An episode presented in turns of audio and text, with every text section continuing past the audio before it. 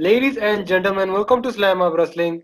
Myself, Suprit, and this is the AEW Dynamite review for September 16th, 2020.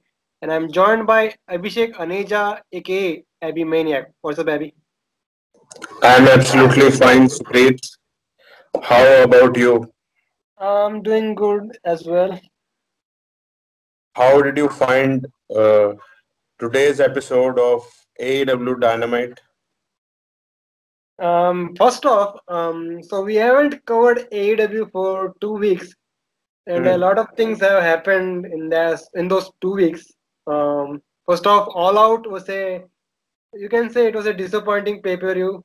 The whole Matt, uh, Matt Hardy situation, um, it was a mess, and also Dynamite last week uh, crossed a million in viewership. So, what is what is your report uh, regarding these two weeks?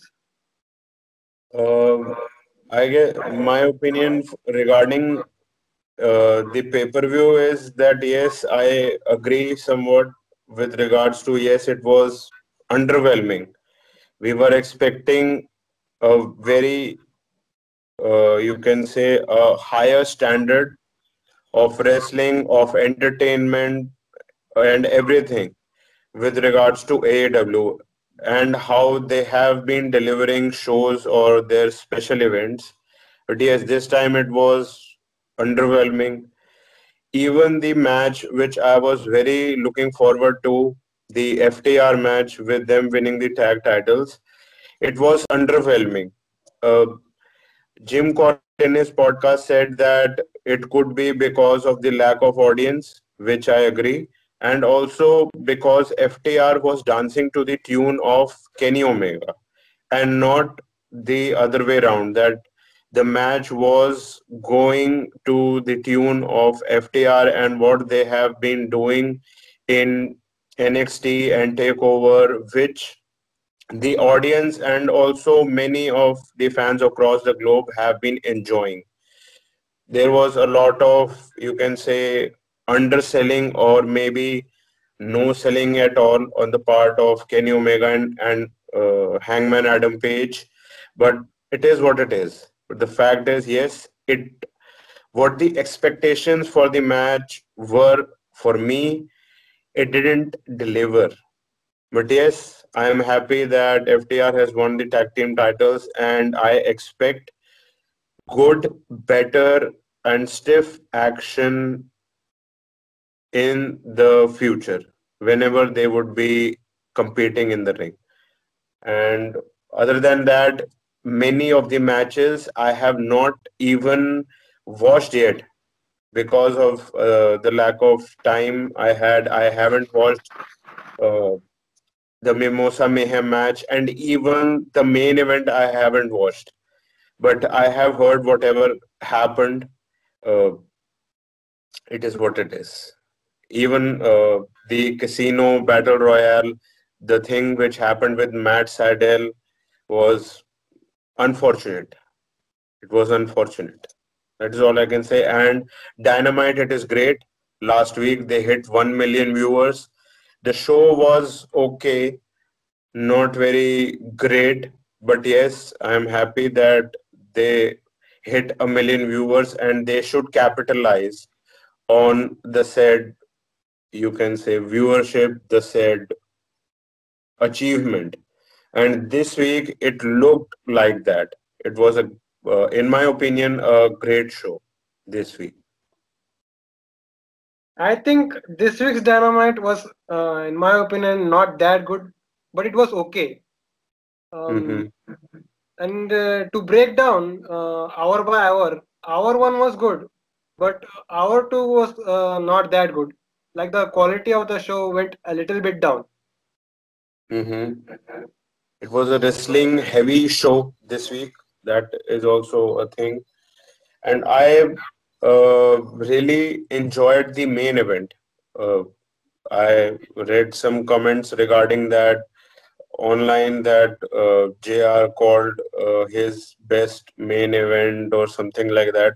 What is your opinion regarding the main event? We are not going in detail right now. We will go it in a bit. But what was your reaction with regards to the main event, the parking lot brawl? I think I will save that for the ending. Okay. Shall we get into the uh, card, the show? Yes, absolutely. So this week's Dynamite featured uh, Jurassic Express versus FTR. MJF was back in action. Hangman Page uh, faced Frankie Kazarian. Thunder Rosa defended the NWA Women's Championship against Ivelisse. And the main event, like you said, was the best friends versus Santana and Ortiz in a parking lot fight, and so much more. But before that, if you are new to this channel, then make sure to hit that subscribe button and turn on the bell for all notifications. We here in Slamhub Wrestling cover all pro wrestling related stuff, including reviews for Raw, SmackDown, NXT, AEW Dynamite, and New Japan as well.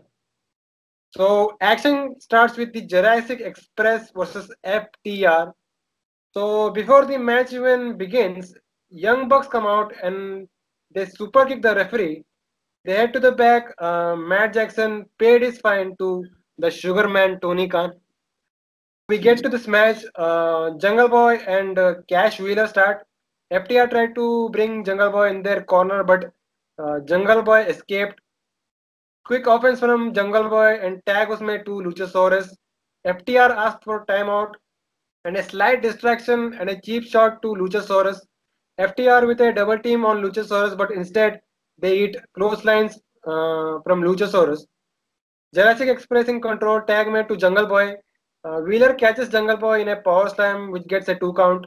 FTR now in control, grounding Jungle Boy in their corner. At one point, Wheeler missed a dropkick. Jungle Boy was about to tag Luchasaurus. Uh, in comes Harwood and he stops Jungle Boy from making the tag. Uh, Jungle Boy with a clothesline to Harwood and he finally makes the tag to Luchasaurus who runs wild. Uh, chokeslam standing moonsault combo on Harwood gets a two count. FTR tried to go for a double team suplex but failed. Uh, Jungle Boy in, uh, they hit a double team move, move on uh, Harwood. So final parts of the match saw Wheeler sending Luchasaurus, over the barricade into the crowd. Harwood and Jungle Boy were uh, legal. Sunset pin attempt from Jungle Boy. Uh, Harwood counters that, and a little assist from Wheeler uh, allows him to allows him to pin uh, Jungle Boy, and that was it. Uh, this was, I think, another great FTR match, and I'm noticing a little trend here. Every time uh, they wrestle like tag teams with a very high pace style, they always slow them down first. And after that after that only they are allowed to do their sports when it's needed. Uh, what did you think about this match? Mm, I, I agree with that yes. And that also goes with what uh, story you are trying to tell uh, in the match that FTR style is like that rather than doing the uh, spot fest they do the storytelling kind of match the old school match. They the firstly the heels or the antagonist will get the offense in and then the baby faces will get their offense here and there when uh, it's needed that is their basically the story because here at this point, FTR is the premium team. Jurassic Express isn't even ranked.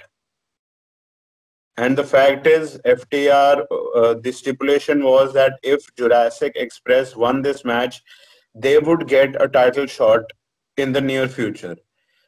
That didn't happen, obviously. Uh, and the rundown was, as you said, Young Bucks super kicking Michael Posey, the initially appointed referee for the match, oozing their new attitude, not giving a flying fuck.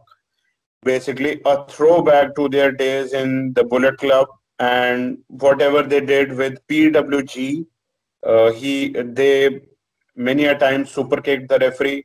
That is Rick Knox. He is a referee here too and FTR laughed it off their antics, their phony attitude basically.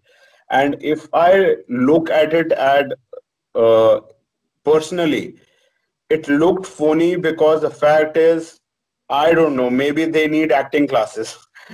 I don't know. The fact is, it is what it is.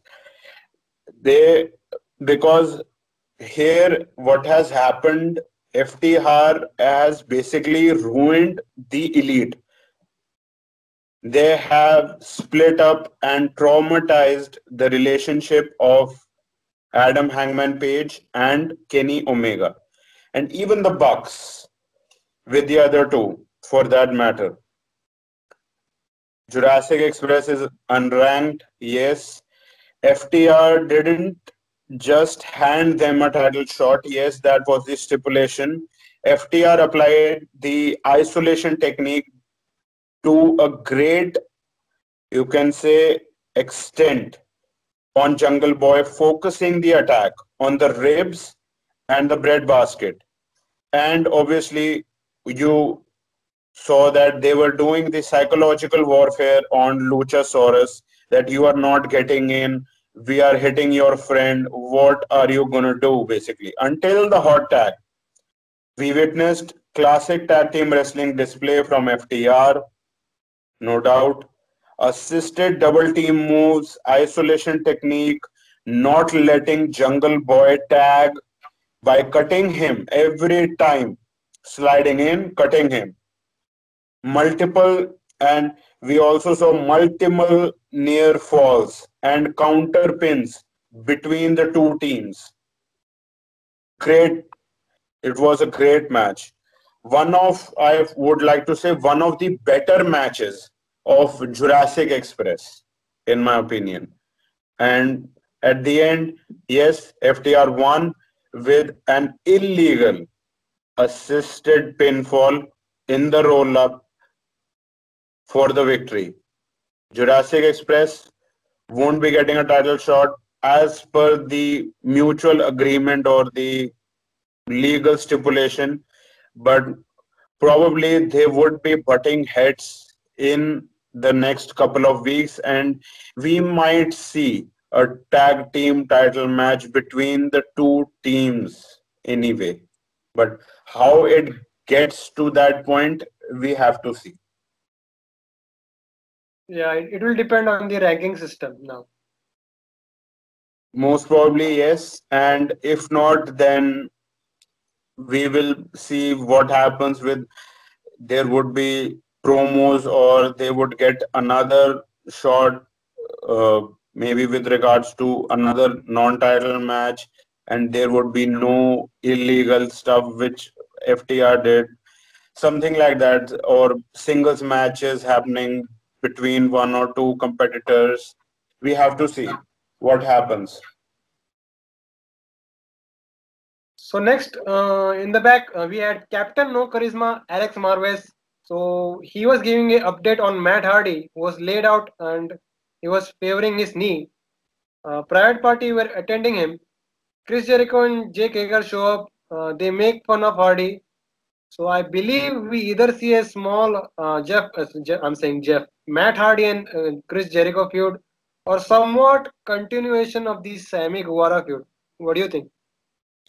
Uh, I would uh, agree with the first one, maybe a Jericho and Matt Hardy one, or Sammy Guevara and Matt Hardy's feud has been nothing but a clusterfuck, to be quite honest. It hasn't gotten the push from the, I should uh, say, the universe. It has uh, put on blockages and stoppages, and it seems that it isn't going to happen. That whenever you will do it which the universe isn't pushing for that it it would never happen. So the fact is you should leave it and put forth a new set of competitors. So matt hardy and jericho you can do that fine you can do matt hardy versus jake hager that's also fine but the fact is guevara and matt hardy don't do something which isn't happening now. It isn't happening. It is getting too much blockages. It is getting too much resistance. So the fact is, don't do it at all.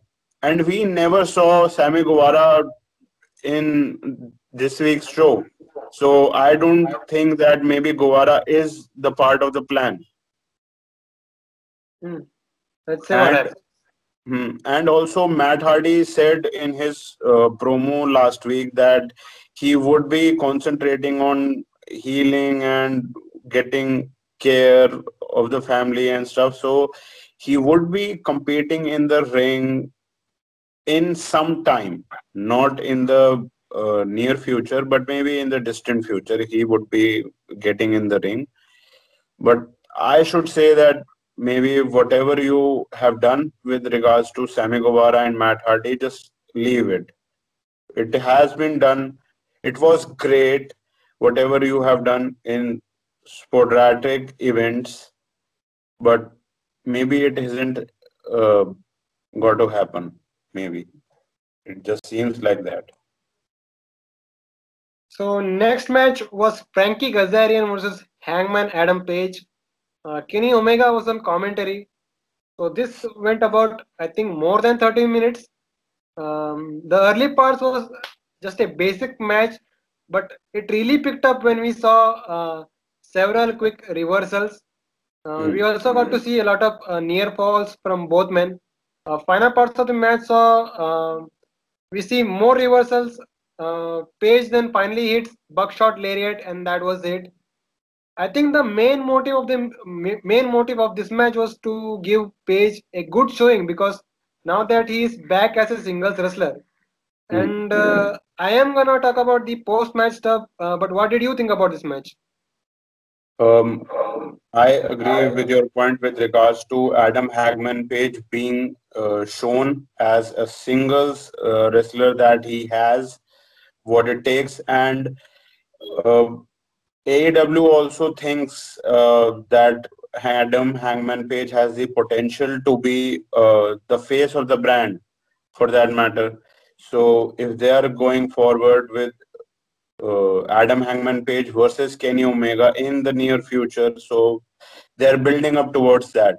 That was the basic story and regard with regards to the match and what has transpired to this situation that was also accentuated by of course kenny omega on commentary and the other people who were there. And we have seen bits and pieces of the said story on uh, being the elite on youtube. If you are following you have seen what has happened.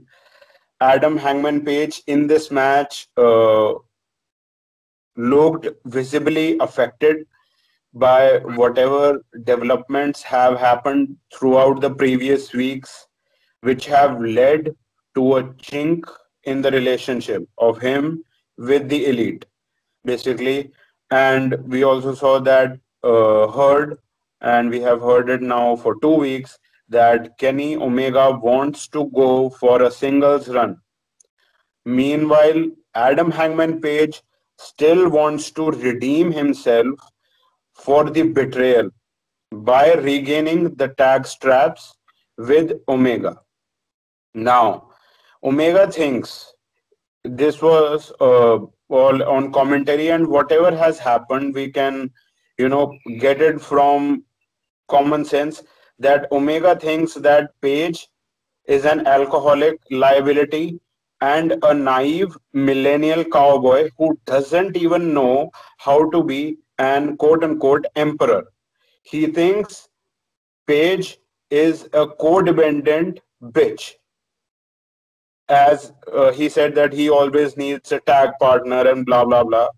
Omega doesn't like losing, as many of us don't. All of these could be a reason that for Omega not being with Page anymore, Omega wants to have a singles run and wants to do and be what he was in Japan. Mm-hmm. He isn't even anywhere close of how he was in Japan. People say that it was the likes of Okada, Naito, Ishii, who were the reason for those five stars, six stars, seven stars matches with Kenny Omega. Is it so? Or is it not? So now it has come to his head, him being Kenny Omega, that it is a time for Omega to prove it. This singles match, what has happened, Kazarian versus Hangman Adam Page. Now come back to the match. Kenny Omega, uh, sorry, Adam Hangman Page and Kazarian manifested from the initially booked tag match between SCU and Omega and Page. That was also said on commentary. The yes, first yes. and second tag champions of the promotion. Great match. I agree with you. Great match between Kazarian and Adam Hangman Page. Great back and forth. Hangman slowly found his groove during the match for a, you can say, a singles run. The pump handle Death Valley driver was also just too sweet. By Page, Kenny Omega was emphasizing throughout the match the fact that Kenny, sorry, Hangman Page being a codependent bitch over and over again. But Hangman Page at the end came out on top against a very game Kazarian. Page won via pinfall with a buckshot lariat. That was this match. Yeah, so post match, Omega left commentary, and commentators were discussing that it was little odd that Omega didn't congratulate Page on his win. Uh, even Page noticed that, and instead he got a post match drink. So it's clear what direction they're heading to, but still there is some unpredict- unpredictability on what Omega will do, what the Bucks will do. Hmm. I agree. I agree. And that is what it is intriguing and that is what it is exciting for us to see that what will happen next week. So next we had MJF versus Shawn Dean. This was just a quick match. MJF with a poke to the eye and locks in the salt of the earth submission, and that was it. MJF then cuts a post-match promo. He said uh, he's very he's a very honest man. He said Moxley cheated him at All Out and right now he should be the AEW World Champion. He then orders Justin Roberts to announce him as the undefeated, undisputed, uncrowned AEW World Champion. MJF mentions he will not get a fair shake as he's not part of his stable. He says how there how there is a new one every week. He calls himself a lone wolf, but he considers joining a wolf pack. Does this mean MJF is joining a faction? Uh, it seems like that. I I don't know. And uh, with uh, regards to what we saw in the opening scenes last week, it seems like uh, this is heading towards the inner circle, hmm, probably, and it would lead to MJ versus Chris Jericho, something like that but um, how it comes about to that point it may be long stretched and it should be in my opinion. If you are going to book a feud with regards to the two top heels for bad guys if you think like that and two of the best promo guys then you should not give away like that in a span of one month. So maybe you should stretch it out, build a story like they did in the WWE, like uh, Kevin Steen and Chris Jericho did. Yeah, yeah, yeah. A story which stretched from, I guess, SummerSlam to WrestleMania, I guess. Yeah, correct.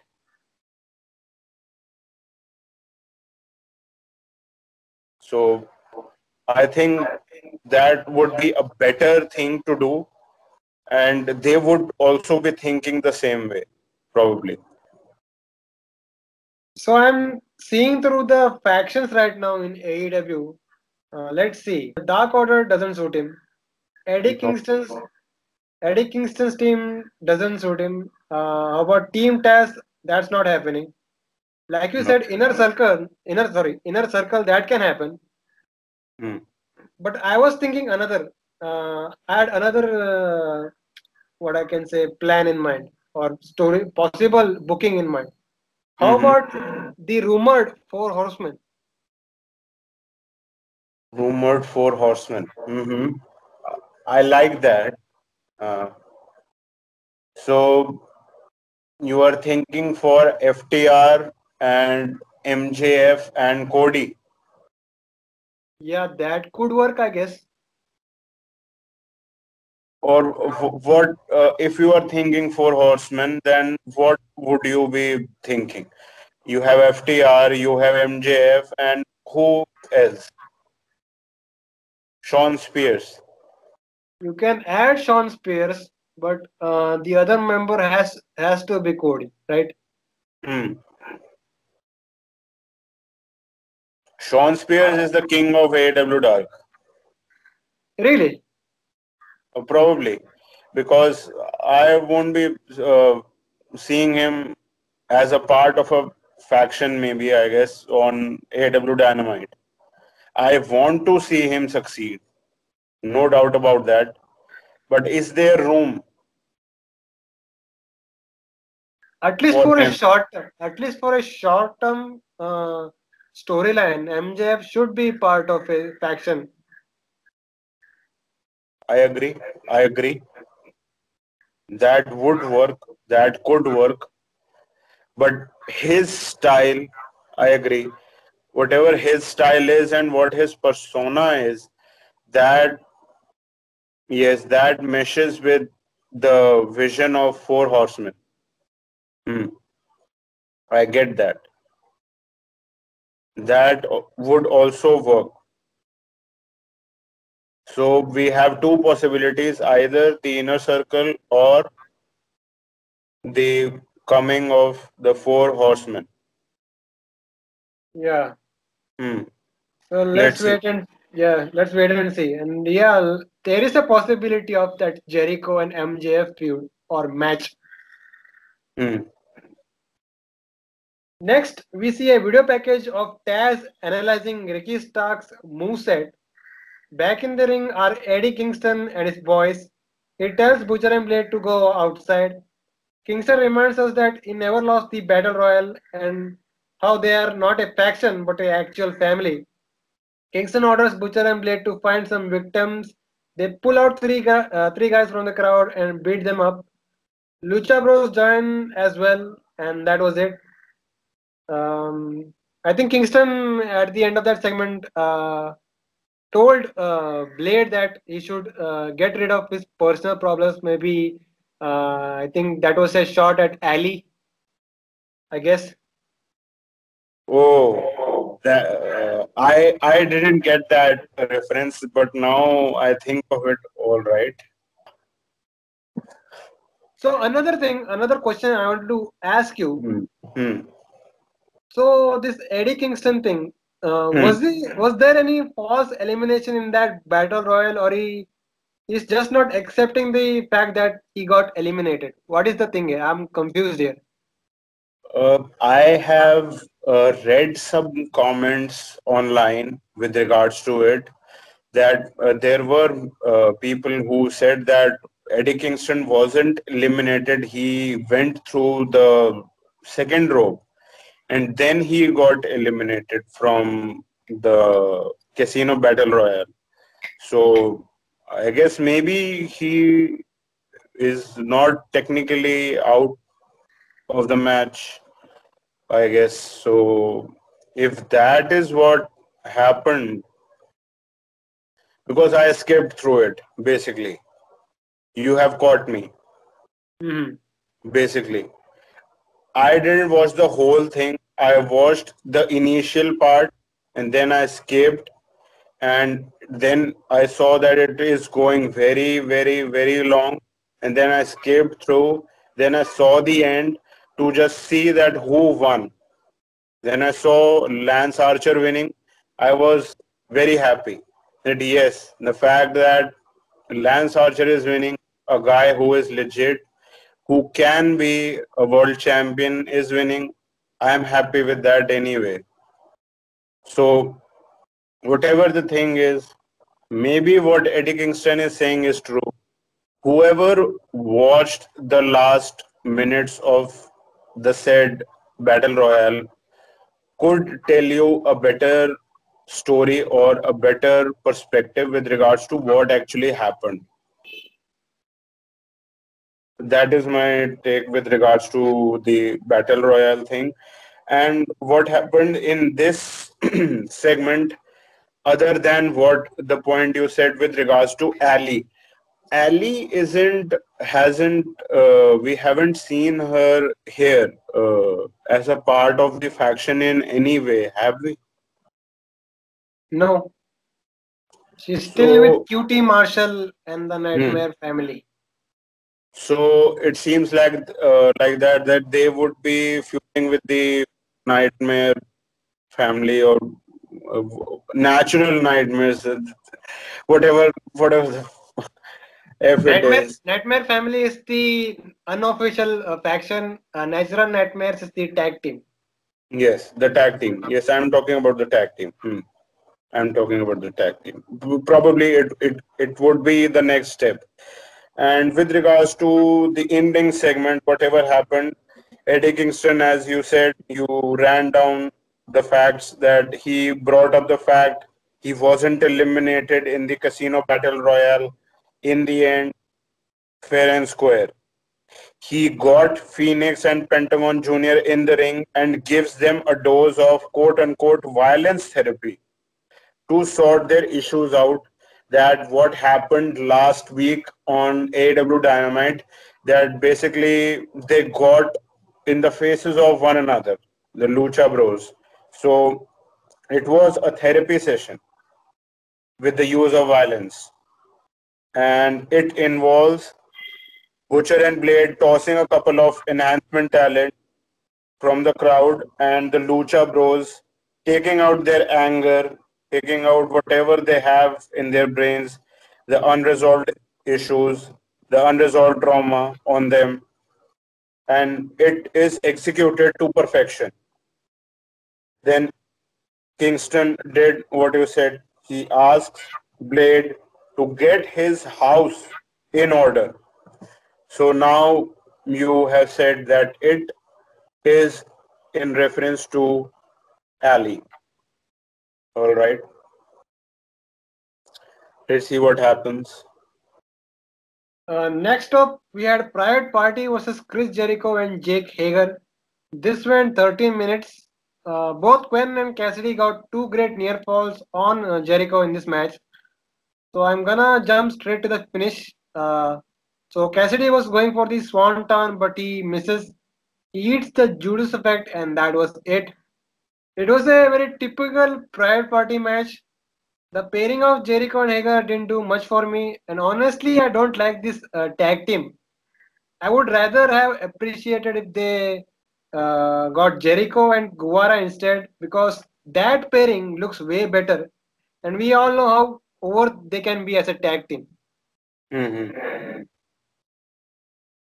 I I agree with that, but the fact is, uh, it could be that they would also want to, you can say, showcase Jake Hager as a competitor, uh, give him screen time. So that could be the reason that why we are seeing Hager and Jericho on screen, and maybe it could also be a factor that they want to keep Sammy Guevara and Jericho a little you can say separate maybe due to the fact that they would be thinking that maybe in the near future they would be thinking for a feud or uh, you can say due to the difference of opinion with regards to Jericho and Sammy Guevara, with regards to the generation and with regards to the clash of styles what they have in the ring.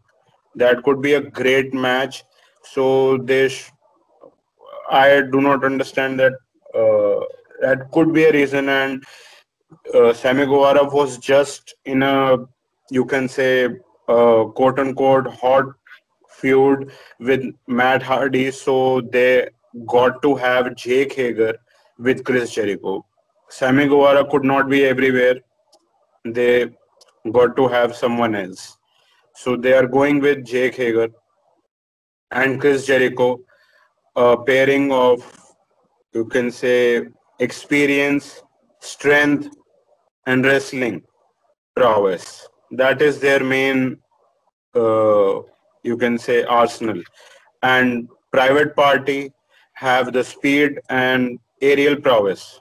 So it is a clash of styles, and it is a great watch for the fans as well.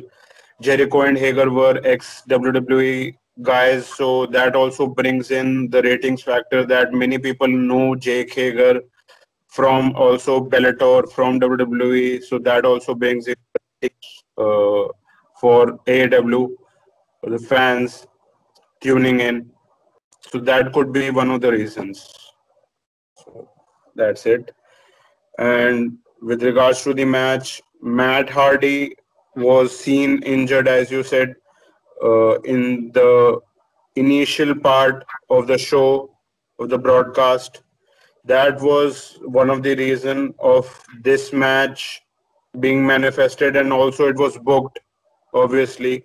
So they had to have a little element added to the match. So that was Matt Hardy's injury. That who injured him, who attacked him. Maybe it was the inner circle. Isaiah's Isaiah Cassidy's back was the focus of the attack by the inner circle in during the match. Hager and Jericho pummeled him heavy with scoop slams, with submissions, and all the stuff. And at the end, Cassidy's Swanton Bomb and homage to Jeff Hardy, Matt Hardy's brother, proved fatal for his team as Jericho capitalized with the second attempt of the Judas effect, finding its mark. Jake Hager and Jericho won via pinfall. That was the match. But still, I I would rather have uh, Guevara and Jericho instead of Hager and Jericho. That's yes, they are more entertaining. I, I agree with you. I agree with you. I also would prefer Guevara and Jericho.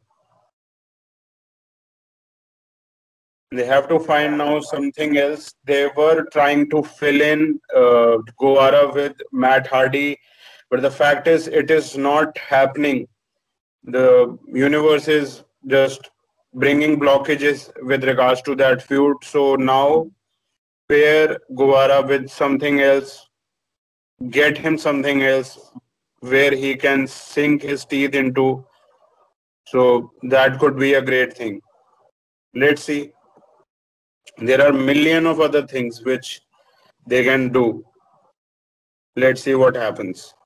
Tag team division, TNT championship, or any other thing. We had the NWA Women's Championship match, uh, Thunder Rosa versus Ivelisse. So uh, right away, Ivelisse uh, shoves Rosa. Both uh, both women exchange uh, arm drags. A lot of exchanges and strikes follow. At one point, uh, Rosa had Ivelisse in the gory special. Diamante with a little distraction. Ivelisse counters and it's a knee strike. So final parts of the match saw Ivelisse hitting the snapmare roll kick, which got a two count. Uh, Rosa catches Ivelisse, hits a tombstone pile driver, and that was it. So Rosa looked great here, but for some reason, Ivelisse's offense uh, looked little weak, and that could be the reason I I wasn't able to enjoy this match. Uh, what did you think about it? Yes, I also agree with the fact that I also did not enjoy this match as much as I even did uh, the best match which uh, Thunder Rosa has uh, had on this uh, AEW programming was with Serena Deeb. Uh, in my opinion, even on the pay per view, the match with Hikaru Shida didn't uh, wasn't even that great to be honest. Shida's offense is strikes. Rosa's offense is strikes plus wrestling. Submission. Yes, submission based, but it didn't it didn't click. It didn't click. And also uh, also Jim Cornette made a fact that maybe Hikaru Shida is a little uh, you can say uh, her arsenal is more of an independent circuit style of wrestling which is a little you can say uh, more of sports rather than doing submissions and telling a story uh, that could be a thing and it didn't click. It didn't click. That is what uh, they were trying he was trying to say. The fact is that the expectation of even myself wasn't uh, fulfilled. With regards to Thunder Rosa versus Shida, and also this match wasn't uh, up to par of the expectations. Yes, whatever they did, the intimidation games in the initial uh, section of the match, and then other things, and uh, they used uh, Diamante's interruption during the Gory special submission, building to a tag team match next week. So understandable, and they have taken both of our opinion with regards to a lengthy run for Thunder Rosa on AW programming, which is great. Yes, it is great. But now it has to click with regards to the matches and also lack of audience also plays a big role with regards to these matches. So that could be a thing as well. And Thunder Rosa's offense is great with regards to the shotgun dropkick, which started it all in this match. That was also great. And this match had stiff action with regards to the exchange of strikes, uppercuts, forearms, submissions being exchanged, brawling, mat wrestling. It was great. Shida was scouting, watching the match, the winner of the match at the pay per view. In the end, Rosa won via the tombstone pile driver. Yes, an okay match, but we, after the debut of Thunder Rosa on AW television, we now expect better matches from her. Yeah. So yeah, next week uh, we are getting a tag team match in, involving all four women. And about Thunder Rosa, I still think they should have put the title on her at All Out. They could have, they had the chance, but the fact is, they it it diminishes and it puts the stock down of their current champion, the AW champion. So they could not have done that. Th- that simply would have meant that NWA is the superior promotion with regards to women.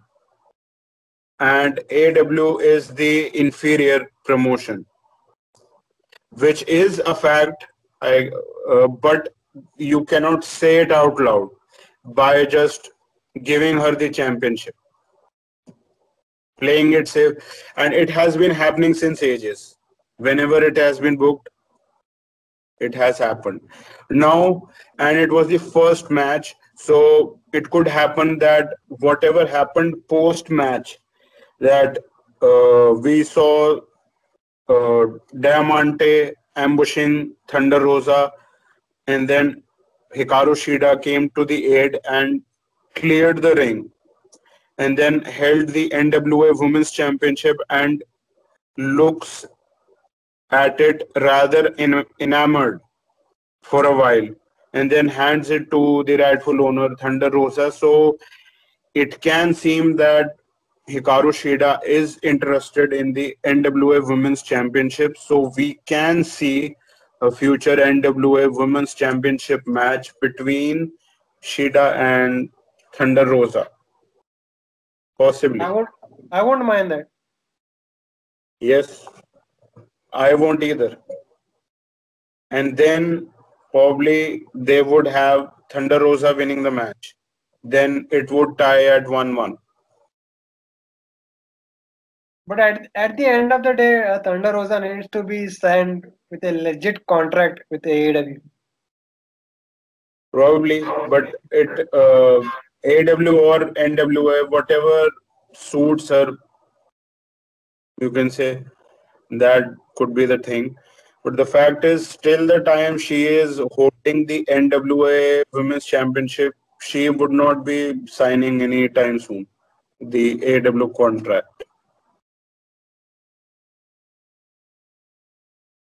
Unless they have something planned out, both the promotions have something that there is a working relationship and something like that. And unless she drops the belt, she would not be signing a full-time contract with AEW. So next we had uh, Miro and Kip Sabian working out. Uh, so as Miro was bench pressing, Sabian was cutting a promo. Uh, Miro wanted to kill someone in the ring. Sabian says they have to do some work first. Miro says they will be throwing the best bachelorette party ever and then they suddenly start talking about war zone or Call of Duty, something like that. So, what do you make of Miro being involved in this wedding angle in AEW?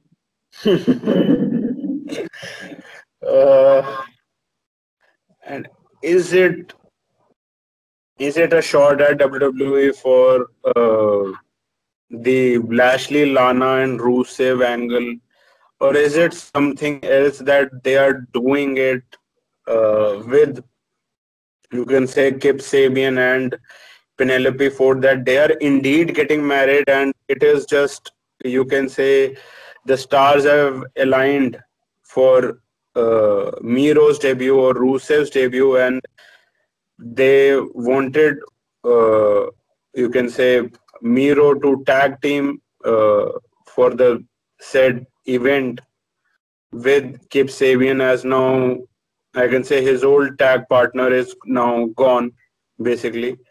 So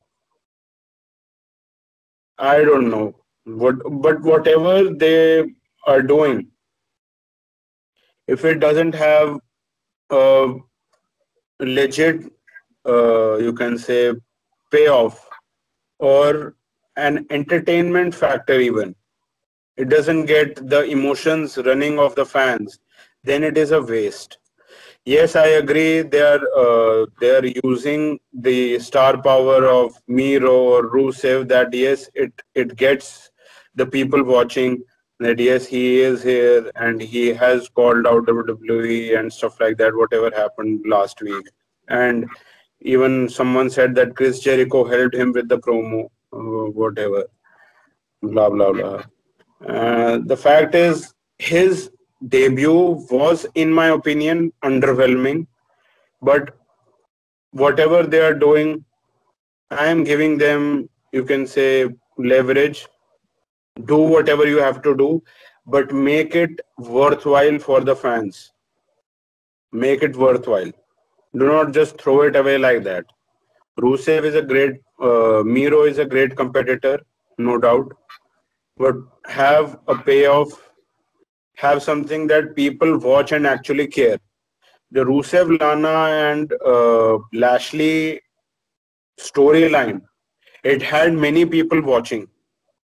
It became intriguing at one point, or maybe even stretched for many people. Yes, uh, purists or who are wrestling fans and who are not fans of sports entertainment, they didn't like one bit of that but the fact is it got people watching. It got many people watching and intrigued and uh, you can see the youtube views of the said segments for yourself. It it is a proven commodity. But now if you are doing such a such a thing or such a storyline then do it full justice. Do it uh, like WWE or even better have some elements and do it take your shots at WWE. That's no problem. But if you are investing in a story, then do full justice to that. That is what I am saying. Next, we had um, back in the ring, Lance Archer and Jake Roberts. Uh, they come out. Archer, uh, sorry, Archer murders someone from the crowd. So Roberts was on the mic, and I don't know I think you have noticed this. I don't know if there was issues with this uh, mic or the fact that he has deep voice and it can't be heard in an open venue. So did you uh, notice some issue while, when he was cutting yes. that promo? Yes. It was some audio issue. Yes. Uh, it could be with regards to uh, his voice. I agree with that. It could be. So he would uh, have needed a little more on the uh, am- amplified uh, on the mic. Yeah, yeah, yeah. Or else they should have uh, done it in a backstage segment. Yeah, they they could have, but the fact is that there were a, uh, it wouldn't have had that impact because there were many people involved in that set segment. It had the other people also. Uh, they had Moxley, they had Hobbs, and the other stuff too. So they could not have done that. Could not have been able to do that, probably. So let's uh, get into it. So Roberts, uh, so he was saying that they are being forced to find tag team partners for uh, next week. Uh, Roberts then calls out Taz. Taz says that he's happy to do business with uh, both of them, he then puts over his clients uh, Brian Cage and Ricky Starks and also praised Archer. Taz also mentions that there was a deal where if Archer wins the AEW World Championship, then Brian Cage gets the first title shot. Archer responds to Taz that his boys are enemies of his enemy. He says he will beat Moxley for the World Championship. Jon Moxley comes out and gets attacked by both Cage and Starks they send him through some equipment case. All of a sudden, uh, comes Will Hobbs with a steel chair. He chases uh, both Cage and Starks. Moxley on the mic he announces Will Hobbs as one of his tag tag team partners, and the other partner will be Darby Allin. So the main uh, talking point of this segment was, uh, of course, Will Hobbs, who has of recently he has been getting a small push and also he had a good showing in the casino battle Royale. uh, yes. what did you think about it yes uh, will hobbs was uh, i guess the news broke uh, yesterday or the day before that that he has signed a contract with all elite wrestling it is great that they gave the you can say the wheels turned with regards to the story at the casino battle royal with regards to will hobbs being given the push and he also eliminated one of the guys of the other team. I guess uh, probably cage or starks one of the guys or even archer. I am not even i am not even remembering who but yes, he had a great showing. So we didn't know at the time that what is up with regards to Will Hobbs, and now we are seeing that manifesting that yes, he is in a tag team with Moxley, and he they would be facing Archer, Cage, and Starks. Is great, and with regards to the in-ring segment, this overall segment, Eddie Kingston was mentioned by Lance Archer that whatever the fuck you are trying to do running around saying that you weren't eliminated, you won't be getting a title shot because Cage and I would be butting heads and setting this place on fire literally. So he said that in uh, in the same uh, nearby context and Archer teaming with Brian Cage who has had somewhat you can say some problems with it is a little intriguing also because just a week or two before the pay-per-view AW All Out, they had a confrontation of sorts in the ring. Lance Archer, Brian Cage, they had a face off of sorts. So it is going, uh, it may very well be happening that Moxley would be dropping the belt to Lance Archer, and then we would be seeing uh, Lance Archer versus Brian Cage, but it won't be coming easy. Or that could very well happen, and it it would be great if it happens, obviously. But yes, the deal w- between Jake Roberts and Taz, which gives Cage the first shot at AW World Championship, when Archer gives it, yes, it makes sense that why Cage and Starks would be teaming up for next week with Lance Archer anyway, as they have, uh, they do not see eye to eye with Lance Archer. So it gives. And with Will Hobbs having a wonderful showing at AEW All Out in the Battle Royale and eliminating one of the guys of Team Taz and even other people, it is a uh, great thing that he is getting an opportunity in this uh, six man tag next week. And the who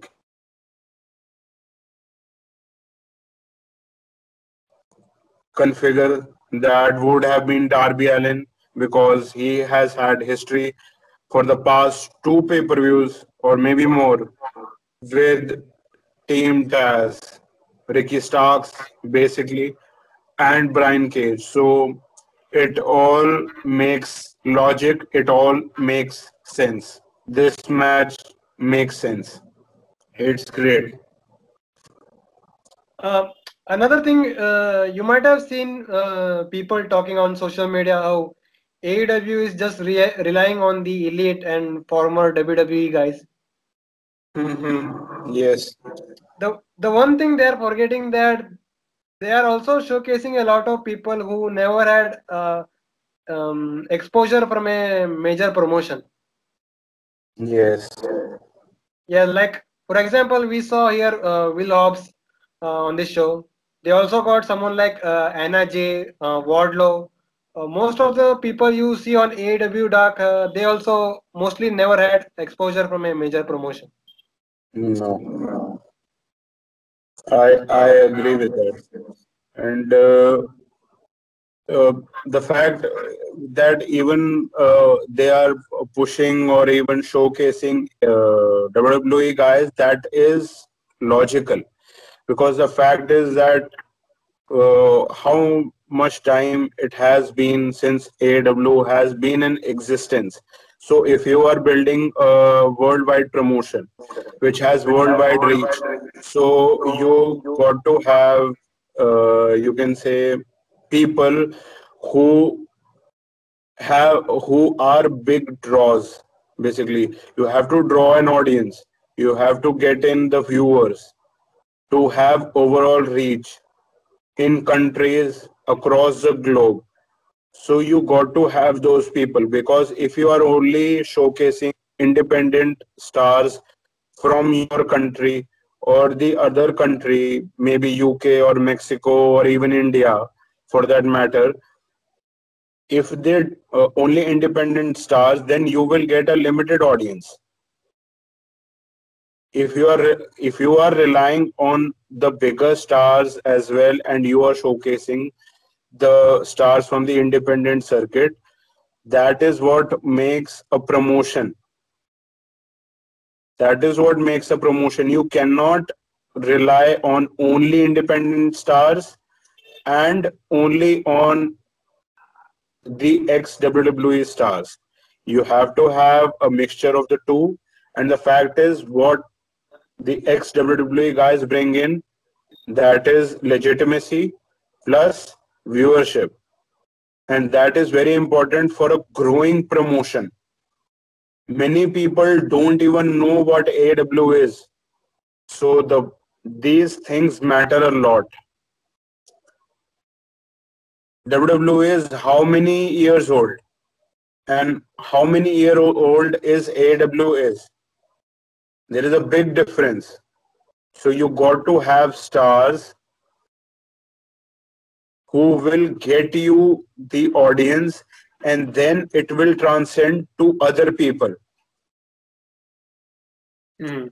But many people uh, but the fact is you are in an age where where taking offense and just bashing other people and being on one side that I'm a WWE guy, I am an AW guy, I am an impact guy. That is the only thing that sells, and that is the only thing that really matters maybe on social media.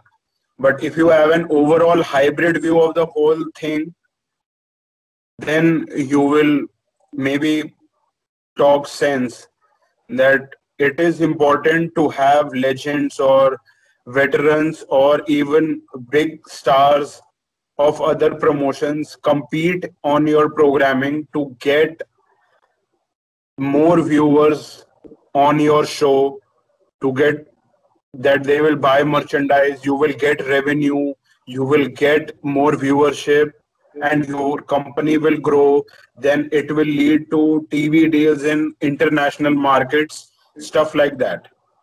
You have to think like that with regards to a business with regards to a growing promotion you cannot think like that that they are only featuring ex WWE guys and they only have one show which is of two hours and then another show on uh, YouTube, which is AW Dark, which is showcasing independent stars and then also giving them a platform that how you should conduct yourself and grooming them for television. AW Dark is a great thing. I agree. Even if some people are not watching, they're grooming them for the future. That when they would be coming for uh, the second show, which is coming in the near future on TNT and it would be airing on the international markets as well, then they would be ready. They would be ready.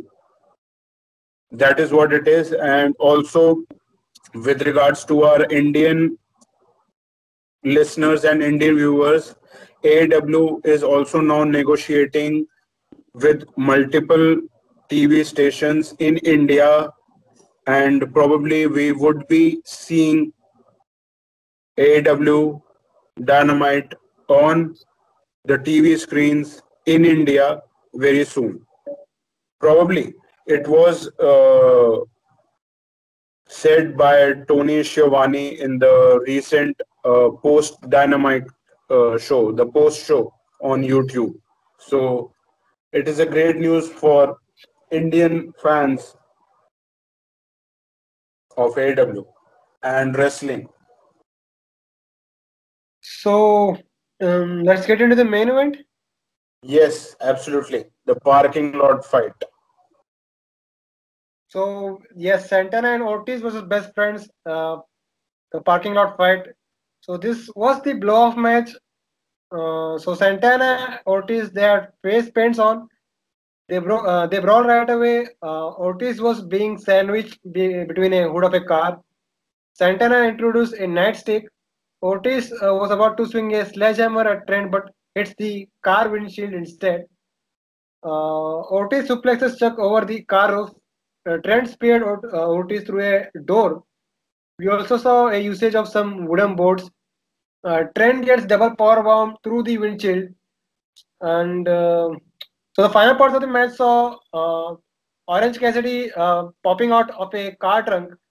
We had a steel, so he had a steel chain wrapped around his uh, fist. So he hits the orange punch to Santana.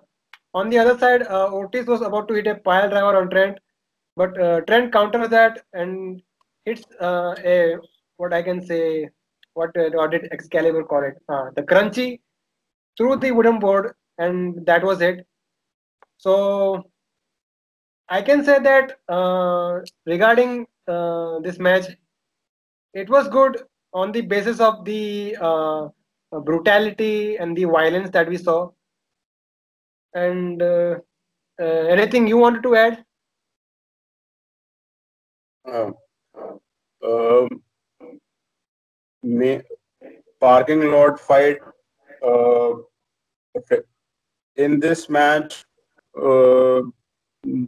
it wasn't uh, like it wasn't anything like uh, not any traditional wrestling or anything like that. So the fact is that I didn't uh, make any notes for that matter.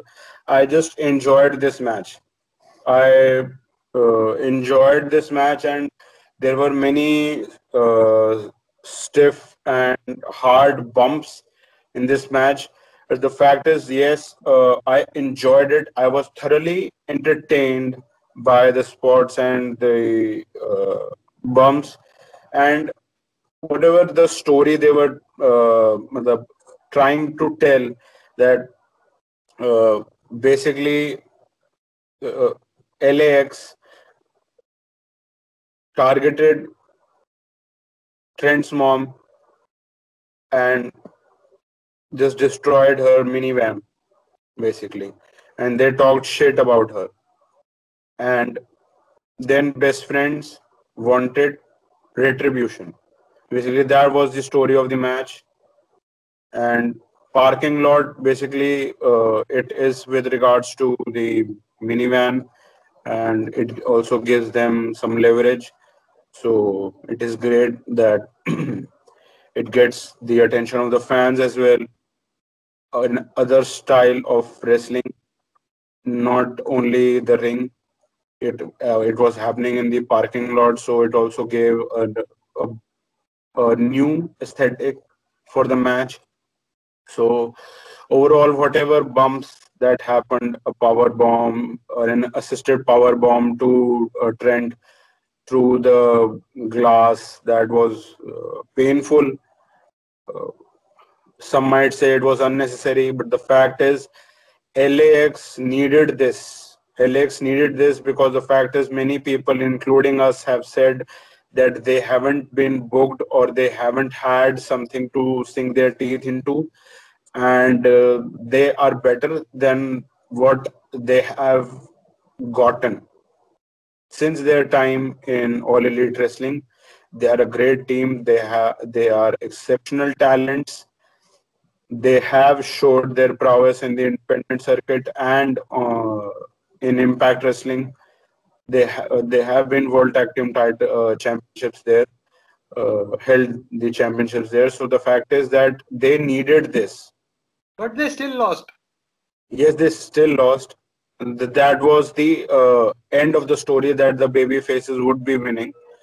But the fact is that they're showing they're showing and uh, the brutality is what uh, can say would uh, st- stood out and what uh, would be opening the eyes of the AW officials as well that you should not sleep on such talents rather than being the sidekicks of Jericho they are also great talents. Yes, I agree. Time constraints are there, and you cannot book every uh, people on every other feud. But this was great. Uh, with regards to the entertainment aspect, whatever they did, the weapons they were uh, they used, LAX brought their A game, and in my opinion, and they got uh, they were insane in this match, and even best friends got. Uh, they were great. You can say dance partners in this match. They they were great as well. So Orange Cassidy at the end, he was also a part of this feud in some way because it manifested somewhat in the it overlapped in the Jericho versus Orange Cassidy feud. So Orange Cassidy coming to the aid of his best friends also somewhat uh, you can say makes logic a little bit, but nonetheless, it also gives LAX a little, you can say, a cushion that a third person came to the aid, and that is why they lost. Otherwise, LAX was in a better position and they would have won this match fair and square. If Orange Cassidy didn't have come and it became a three on two handicap match for that matter. And the parting scene was uh, great. Sue giving the middle finger to the camera, and it was a full circle. She got a minivan, and that was it. Uh, it was great with regards to the entertainment aspect and uh, fans enjoying this match. It was pure enjoyment, sports, and everything like that. The brutality, the violence. Yes, if you look from a purist standpoint, from a wrestling standpoint, yes, it won't look to you like uh, it was. Maybe it wasn't to your taste, probably but it's time that uh, AEW started presenting proud and powerful a little bit better. Uh, yes. Now, it, I, mm-hmm. uh, sorry to interrupt you, but I think they they should leave the inner circle and maybe join Eddie Kingston's uh, gang. I agree with that. I agree because, with that. Yeah, yeah because uh, I believe being in the inner circle, uh, their uh, ceiling is little low. I guess not that high. Mm-hmm. Uh, ceiling is a little low, but the fact is they are getting uh, opportunities with uh, competing with top guys. Even sometimes in singles action, sometimes in tag team action, they are getting more opportunities. Eddie Kingston has just entered the fray maybe uh, they won't be getting much of the TV time, or uh, they should be. I'm not saying uh, they should not be, but they should be. And Santana and Ortiz would fit Eddie Kingston's partnership more. I also agree with that. But what can you do? Let's see. With the inner circle with the inner circle you have more opportunity you have uh, the inner circle has different people you have santana ortiz who are a little different you have jake hager mma guy a little different you have jericho different sammy guevara different and I think it will be a patience game when it comes to the booking of uh, Santana Ortiz, like we said last time. Hmm. Yes. Yes. That would possibly be it. And you, we would be seeing uh, Eddie Kingston and Santana and Ortiz butting heads, or maybe somewhat uh, of that sort. It would be happening sometime soon, in my opinion. That Probably so, they have had an history, so they would uh, work together. Uh, they would mesh together quite well. So whatever is gonna happen, it, it would be great. They would be, uh, you can say, salivating to work together, and it would happen on AW television very soon in my opinion. Either as being together or being against each other whatever happens it would be happening very soon and it would be great. So that was dynamite. Yes, that was dynamite for 16th of September 2020. So before we go, where can these guys find you? Uh, you can find me on Instagram and Twitter at Abimaniac, A W B Y M A N I A C. And I am working with an independent wrestling promotion in India named Wrestle Square. You can subscribe to their YouTube channel. That's it. You can find Slamhub Wrestling on Twitter at Slamhub W, Instagram at Slamhub Wrestling. Our podcast and reviews are mainly audio based, and if you don't want your YouTube app running for that, then you can catch Slamhub Wrestling on Anchor and Spotify as well. This was the AW Dynamite review, and we'll see you guys next time.